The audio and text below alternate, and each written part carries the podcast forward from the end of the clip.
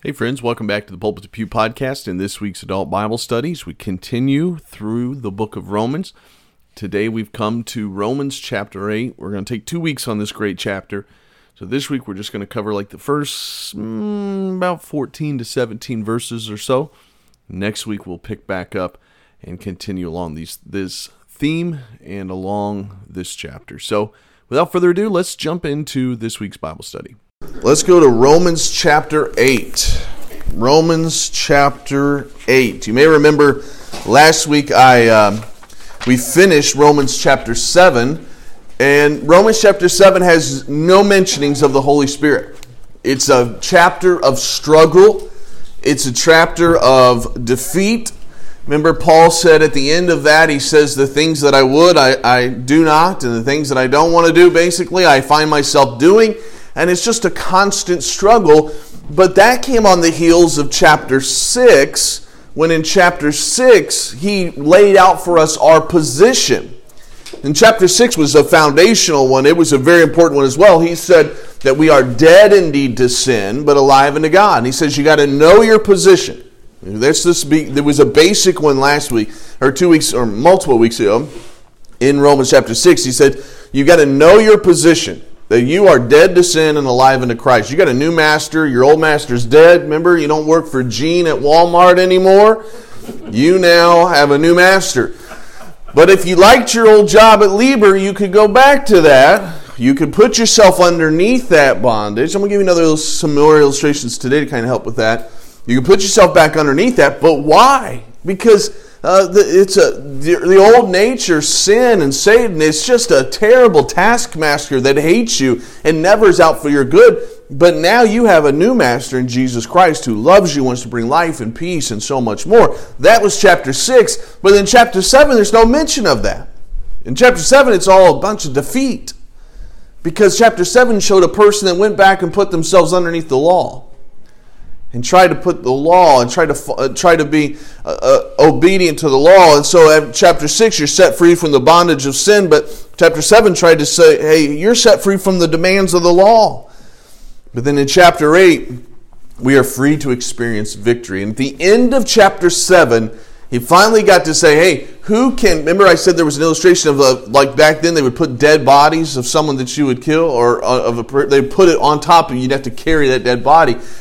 And, and, Paul said, if I could probably open my Bible, and I, would, I just don't want to. I want to read you a story, so I'm trying to hold my spot here, and it's throwing me off. But Paul said at the end of chapter seven, "O wretched man that I am, who shall deliver me from the body of this death?"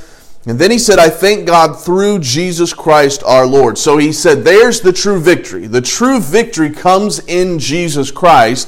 Which ties it back to chapter 6 and sets us up for a wonderful chapter 8. And I just read this this morning. I forgot. This is an old book by Louis Talbot. Not that any of you would know him. I would know this guy. But he wrote some great, a great little book, old book, on the study of Romans. And I'd forgot to look at it this week. I like to reference this guy because he gives some solid thoughts. And I set it on one of my reading tables, and I was in my office this week studying, and I forgot to go check him out. So this morning I was like, I got to go check this out. And I opened to this little story at the beginning. So I'll start our class with this because I liked it. In the old days, there was this little girl in Scotland who applied for membership in her church. So it wasn't going to be an independent Baptist church, but she was applying for membership in her church. And when she applied for membership in this church, she was appearing before a group of dignified elders who questioned her about her faith. Can you imagine that? If you had to apply for membership in faith and they set you down like they did for me when I got ordained, they drilled me for three hours with questions. Imagine they drilled you with questions. And so they're asking her a question about her faith. And one of them asked, they said, What are you trusting in for salvation? Good question. The little girl replied, I believe in the Lord Jesus Christ, that he died for my sins and rose again for my justification. The elder stroked his whiskers, it says, and asked again, You have been saved through the blood of Christ, but does the tempter ever knock at your door? The little girl, with a look of assurance, answered, Yes. Satan knocks at my heart's door, but when he does, I say to Christ, who lives in me, you know the Lord? Lord, wilt thou open the door for me? And when he goes to the door and Satan sees him, he always says, Pardon me, but I knocked on the wrong door. She goes on, and then the author writes, Why should that little girl have opened the door to the tempter? She knew the secret of the eighth chapter of Romans, which is that the Holy Ghost gives victory, He controls your life. And that's what we've been building towards this whole time. And so often we think we got to answer the door and we got to deal with Satan and we got to fight this and we, whoa, whoa, whoa, hey, you got a new master now. And the new master wants to fight and give you victory and help you uh, in the in the sanctification process, in the growing process. But we think we got to fight all of our own battles in our own strength. And that little girl understood something that many Christians today don't. So, with that introduction, let's get into chapter 8. And chapter 8 starts with with just a great, great verse. And I wish if I had a board, that whiteboard, if I had it right here, you guys would be getting all kinds of artwork, all right? But I don't, and I wish I did. But if you could pe- imagine, okay, because you guys got good imaginations. If you imagine the word position right here, and the, imagine the word practice right here, okay? Position right here, practice right here. You're going to see those two split up right here in the very first verse. Because in the first verse of Romans 8 says, There is therefore now no condemnation to them which are in Christ Jesus. That's a great verse, a great start says there's no condemnation to them which are in Christ Jesus. It's dealing with my position. In my position in Jesus Christ, Romans chapter number 6, I'm dead to sin, I'm alive to God, I've got a new master. There is no condemnation to me. I, I, I am not going to lose my salvation. There's some people we were just mentioning before prayer. Uh, uh, Dad mentioned somebody that used to always ask him about can I lose my salvation? And this same person used to always come to me and say, Now, what about this? Can I lose my salvation? Romans 1 8 1 is just one of the many verses. There is therefore now no condemnation. In your position now in Christ, you are not condemned to die in hell. There's no condemnation to them which are in Christ Jesus. You are saved. We could go to multiple verses. That is your position. Then the second part of this verse trips a lot of people up but it's actually switching now and talking about, which has been the overall context, your practice. It trips a lot of people up to the point where some people say it shouldn't be in the Bible, and some verses just take it out. And it's, whoa, whoa, whoa. Just understand the context. There is therefore now no condemnation in which are in Christ Jesus. That's my position. To them which walk after, to who walk not after the flesh, but after the Spirit. Now it's talking about my practice. This is not going to change. I am not going to be under condemnation. But you know what? When I live in Romans chapter 7, I feel condemnation sometimes. You know why? Because when I walk after my flesh, I feel condemned. You know what Satan does? He starts telling me, hey, Brad, I can't believe you're a sinner. I can't believe you you call yourself a Christian. I mean, you're a sinner. You don't deserve heaven. I start feeling condemnation. That condemnation, wait, wait, it says there's no condemnation, but I feel condemnation because in my practice, I'm living after my flesh, Romans 7, and not claiming my position, which is in Jesus Christ. And so when I walk in my flesh, I feel condemned. I'm not. I can always hold to my position, but I feel condemned. I feel it. And so, but when he says the last part of that, he says, but after the Spirit. When I walk in the Spirit, I don't feel lost at all. I feel like this super Christian, like a, Marvel Christian. I'm like, hey, I'm walking in the Spirit right now. It's not me, but it's Christ in me. Bring on sin. Let's go. We're going to beat this. But when I'm in my flesh, oh, I feel so condemned. Romans 7. feel so condemned in my, in my flesh but when my position, though, there is no condemnation. Now, with all that being said, go to verse number two because I love this. He says, For the law of the Spirit of life in Christ Jesus has made me free from the law of sin and death. So, there's a law that's going on, the law of sin and death. That's we even talked about chapter 6. The law of sin and death keeps pulling me down. But he says there's another law that's greater than that. He says it's the law in verse 2 of the spirit of life in Christ Jesus. I don't have a penny. I never have any money. You know what I mean? But I've got my old book here. All right, watch what's going to happen to this book. You ready for this? I'm going to teach you a law that a lot, most of you already know. Ready? What law did we just see? The law of gravity. gravity. Very good. The law of gravity. But now the law of gravity is still working, right? But something's changed. There's the law of Brad McClure. All right? There's the law of Brad's right hand.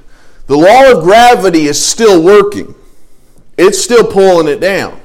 But a new law is overriding the ongoing law. Okay? So the law in you, there's still the law of the flesh in you that wants to pull you down every single day.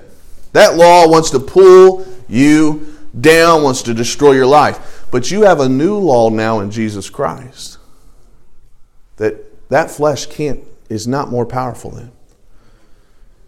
Now we can we can allow Satan some victory, but that's what he's saying here in verse 2. The law of the Spirit of Christ, uh, Spirit of life in Christ Jesus that made me free from the law of sin and death. There's also another illustration you could give the law of, of uh, it's really counteracting. If I see Jim here's got some glasses on. Jim, are you nearsighted or farsighted? Do you know?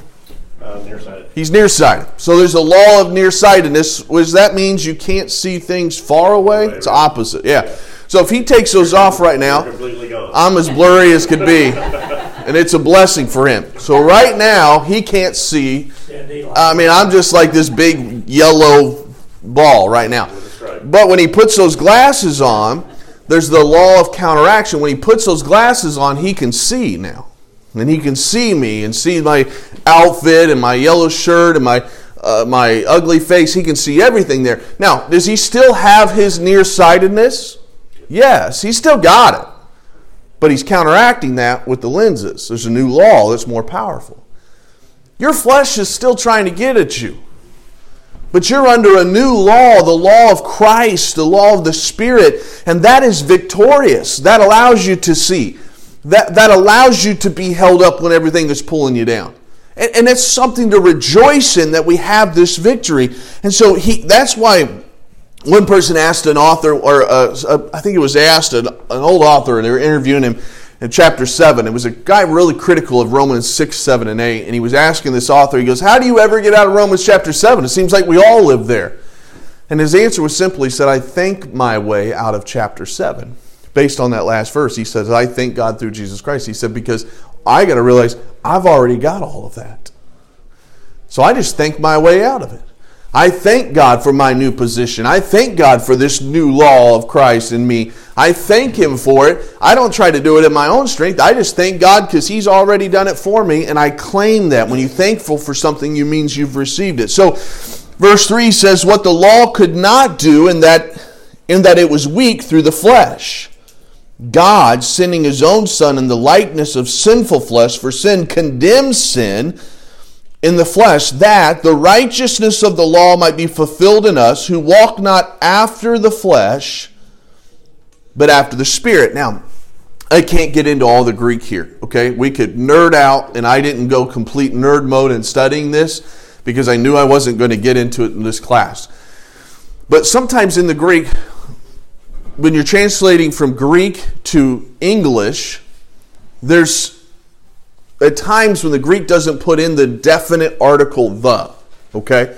Because the definite article the, when it's, I can't remember now off the top of my head, when it's there or when it's missing. I think when it's missing, he's talking about being under the power of something. When it's there, it's talking about the actual, like, it's like a noun, it's like the, the thing. So when he says here, and there was a one teacher, he went through all this text and he put brackets around every one of them that was the definite article and every one that was not actually in the original Greek. Very good. If you had a good teacher, they would probably do that too, but they don't give me a whiteboard, number one. And number two, I can't really understand that much Greek. I'm not going to walk over in front of Mr. Hawk there and do that. So, plus then I got to figure out all the Greek and it's, and I don't, I'm not that talented. But, but he says, but, but there's going to be several phrases when you're going to hear me say this, like in verse number um, 4 when it says, Who walk not after the power of the flesh, but after the power of the Spirit. That's because of the lack of definite article there.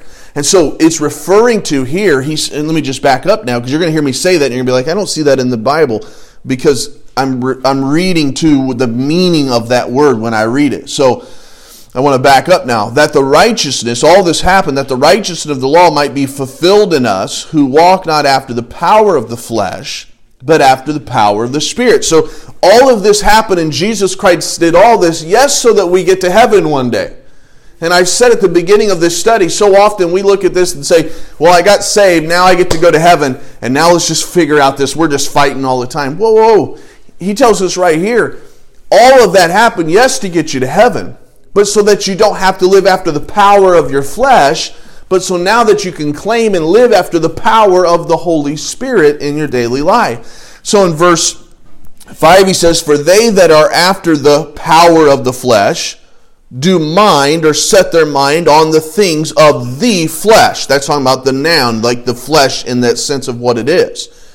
So if you are living after the power of your flesh, the reason you're doing that is because your mind is set on fleshly things.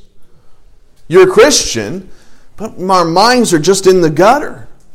When we set our mind, like when you set a thermostat, like it feels like someone set it on heat and high right now in this room but when you set something, it's going to follow that. And when you set your mind on things of the flesh all the time, and that's what you feed, and that's what you fill, and that's what you feed, and that's what you fill, your position is still in Christ, but you're going to live after the power of your flesh now because that's what you're feeding all the time. But he says, he says, but they that are after the Spirit, the power of the Spirit, the things, he's talking still in context, set your mind on the things of the Spirit. So, why do you hear so many teachers and preachers say, hey, get in the Bible, study the Bible? Because that is setting your mind on spiritual things to help you live in the power of the Holy Spirit. And so, if we don't, think about, man, think about the things that our mind gets set on from this world the news and uh, the media, and I mean, all of this stuff is just filth and and I'm not saying, well, I'm not going to go down that road, but it's just so much filth out there. We need to set our minds on the things of the Spirit. One of the things we need to set our mind in is what our new position is.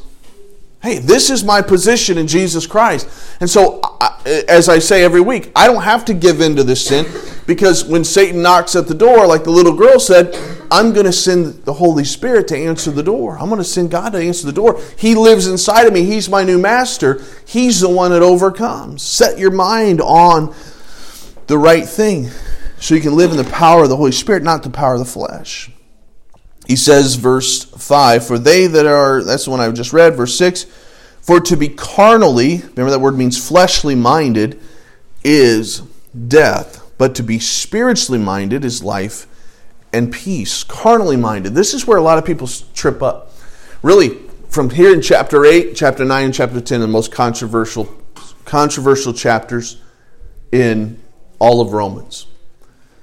I, in our class, we're not going to get there, but there's a view called Calvin, uh, Calvinism that we do not hold as a church.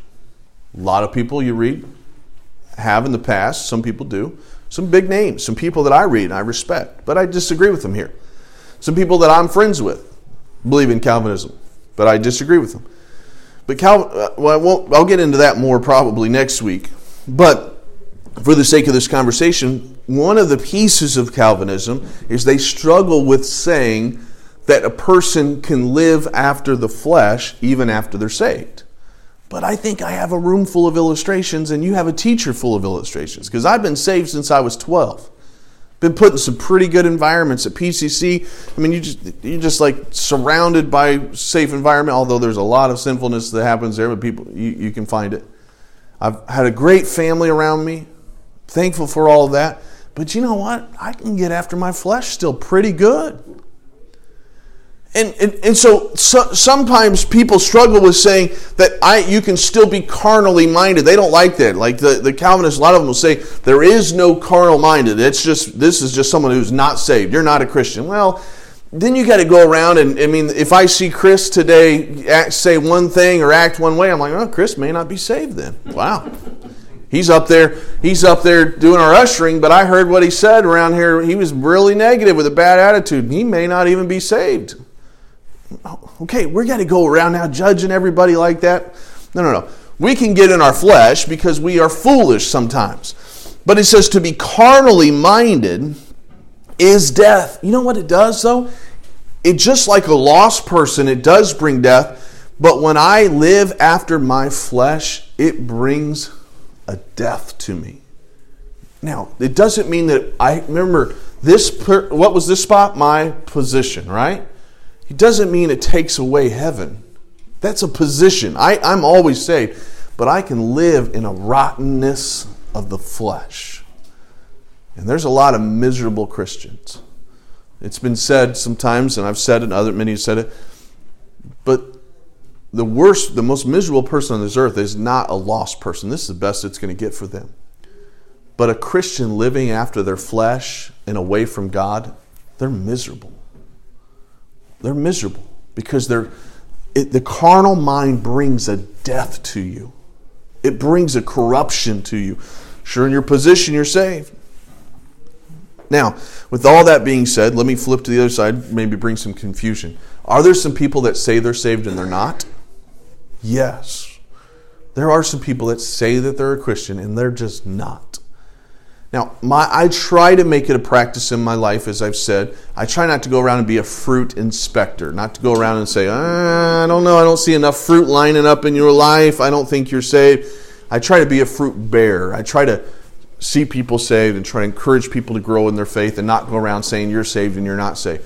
But I've been around people that I respect that they'll if someone misses church three or four weeks in a row and then they quit and go to they're like, man, they probably weren't saved. And I'm like, I just don't want to be that guy because it's not my call.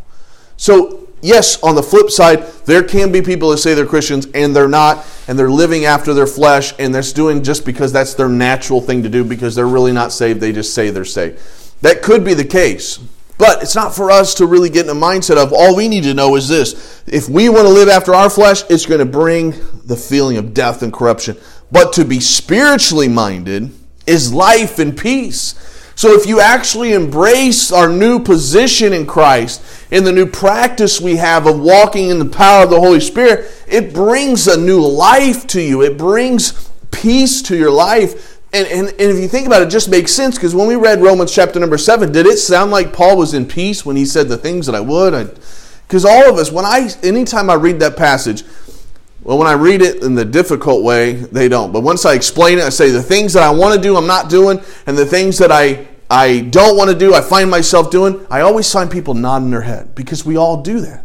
Jim really nodded his head, Cindy, so you need to, this guy right here. Just kidding. I'm just kidding. Because we're all there. We all identify with that. And every time I feel it in my head, I, I, I mean, like, yes, this is, but but to go on to what um, I don't remember I was going with that because I was making fun of Jim there, but but we all identify with that.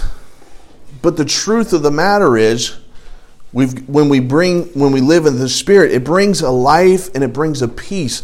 He didn't seem in peace right there, and I think a lot of us reason we nod our heads so much in that because we've sensed that lack of peace because we're struggling with if we could go through the fruits of the spirit again which i've done so many times already in this class but we're struggling instead of feeling the love we should we feel selfish instead of feeling the joy we feel frustration instead of feeling the, the peace we feel worry instead of being slow to our temper we're quick to temper Instead of being gentle, we're harsh. Instead of being good, we're mean. All the opposites of the fruit of the Spirit. We feel that tension every day we don't have the peace because we're living after the power of our flesh and not after the power of our spirit. So he goes on, he says this. Verse 7. He says, because the carnal mind is enmity against God. It's living, it's living back under like your old your old master. It's it's not the way of God. For it is not subject to the law of God, neither indeed can be. So then they that are in the power of the flesh cannot please God. Because the flesh is not what pleases God. Without faith, it's impossible to please God. And so trying to live the Christian life in my own flesh and my own power is not going to please God. It's basically saying this I got saved in my new position. God covenant live inside of me. Now sit tight, don't move, don't do anything. Just make sure you get me to heaven. I'll figure all this out on my own. And then I'm just getting beat up by sin. Instead of saying, God, answer the door for me. Here's anger again. God, would you take care of this? God, here's worry again. I'm worried sick to death over this. Could you answer the door of worry? Could you help me? God, here's my here's my lustful thinking. God, here's my here, here's my whatever it is. God, could you answer the door? Could you take care of this? That is being spirit dependent. That is depending on the power of the spirit instead of depending on the power the flesh. That doesn't mean you don't get counsel It doesn't mean you don't get help. It doesn't mean some people don't need to go to uh, you know some some groups that help with this stuff. I'm not saying any of that. I'm just saying you're not placing your dependence on any of that in the sense alone to help you. Your dependence is on Jesus Christ and he can bring victory, but it's faith. Faith is the key. Faith is saying, God, I can't, you can. Can you please answer the door to this sin? Instead of saying, Well, I'm just going to figure this out and forget all about God. And so he says, The carnal mind is enmity against God, is not subject to the law of God. I read verse 8. Let's go to verse 9. But ye are not in the flesh. You're not in the power of the flesh now, but you're in the Spirit. You're in the power of the Spirit. If so be that the Spirit of God dwell in you. Now, if any man have not the Spirit of, of Christ, he is none of his. So, actually, this is where it can get a bit controversial. Let me just say it two ways. Number one, the simple way to look at it is if you don't have the Holy Spirit, you're not saved. That's true. And that's how it gets applied a lot of times. But actually, probably more in context, he's saying if you don't if you don't live after the power of the Holy Spirit, you're, you're, what you're doing is you're not taking advantage of all of the blessings that God has given you.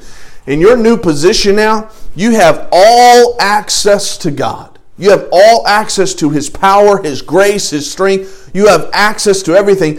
But if you don't live after the Spirit, you're not taking advantage of all of this. It's my illustration weeks ago when I said, Aaron, you've got a million dollars in your bank account. He says, Great. And he lives underneath the overpass and never goes and gets it. That's in a sense what he's saying is if you're going to if you don't live after the power of the Holy Spirit, then you're wasting access to everything that you have. And that's why you live in frustration and defeat because you're not taking advantage of everything that you have in Christ. So he says in verse 10 And if Christ be in you, the body is dead because of sin, but the spirit of life because of righteousness. But to the spirit of him that have raised Jesus from the dead dwell in you, he that raised up Christ from the dead shall also quicken or revive your mortal bodies by his spirit that dwelleth in you. So it's by His Spirit, that's how He's going to revive you and bring you out of this. Therefore, brethren, we are debtors not to the flesh to live after the flesh. For if you live after, live after the flesh, you're going to die. But if you through the Spirit, notice how, if you through the power of the Spirit do mortify, the word mortify means put to death, the deeds of the body, ye shall live. I love that verse. It's the Spirit that, that puts to death the, the sin. And so I mean, the, the most, I, I say it every week though, but I don't know how else to do it. But the, the basic thing, when I got saved, I bowed my head and said, God, I cannot, you can. Forgive me of my sins, and I'm base, placing my faith in you to, to save me, to do what I cannot do. I can't get to heaven. You need to do it for me. That's salvation. Sanctification, the same thing. Pick your favorite sin. Okay? God, I'm faced with this sin again. I can't overcome this. You can. The best I know how, I'm asking you to do for me what I cannot do. Help me with blank sin, whatever it is. You say, That's it? That's it. You say, Well, there's got to be more steps. Like, give me four step program here. No, it's, it's faith. So, so, in the end, I'm giving tons of explanation to try to convince you and myself, because I'm a te- learning in this as well, that all we have to do is access what God has already done. So then every one of us love when we've got to access something. Okay, give me. We don't love it because if I were to say, "Hey, Aaron, you got a million dollars in the bank," and he'd be like, "Oh, that's awesome," and he'd say, "Well, how do I do it?" And I say, "Well, here's 15 steps to get it." We'd be like, "15 steps," but he's going to do all 15 of those steps because he wants that million dollars. So I'm telling you, you got a you got something worth more than a million dollars that you can help overcome your sin, overcome the frustrations of your life, everything that's bringing you down and causing pain and everything. You have the victory right here. You're like, okay, then what's the 15 step process? It's nothing. It's faith. Just ask God to help you when you feel tempted. We're like, that's not enough. It's faith. If it was enough to save you, it's enough right here. You're not in debt to the flesh anymore. You're now in Christ. Verse 13 For if ye live after the flesh, you shall die. But if through the Spirit, you have the Holy Spirit living inside of you, it's like the moment that you say, God, I can't but you can you don't have to say those exact words but for, so don't try to repeat what i'm saying but the moment you say god i need help in this i can't overcome my blank and i know that you've already given victory god would you help me the moment you do that that is faith and faith is the trigger when you pull a trigger on a gun you know what happens explosion the moment you pull the trigger of faith it activates the holy spirit to intervene in that problem, whatever that problem is. So you have to activate the Holy Spirit. How do I activate? The wrong teaching is you activate the Holy Spirit in a sense by just doing everything on your own. No, the act, the act, the teaching is you activate the Holy Spirit by requesting and asking Him. But then what do I do? Then you just live how you're supposed to. So I'm having trouble with my, let's say, anger, and I want to get angry at this person right here. But I realize I feel it. I ask God to help me with it. God, I feel the anger. It's not right. I need you to help me overcome this right now. So then what do I do? I go punch him in the face. No, you activated the flesh. You ignored what you just said. You activated the flesh. So what do I do? You walk away. And as you walk away, all of a sudden, the Spirit of God brings life and peace. You feel the peace about you. It happened in faith, it activated the Spirit. You didn't see any of it happen. You just responded how you're supposed to, dependent upon the power of the Holy Spirit. All right.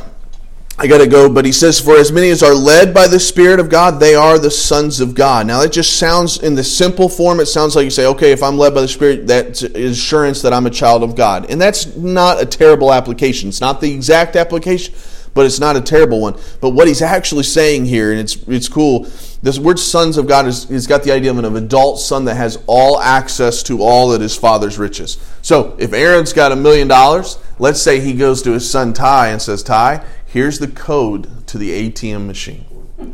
You have access to my million dollars.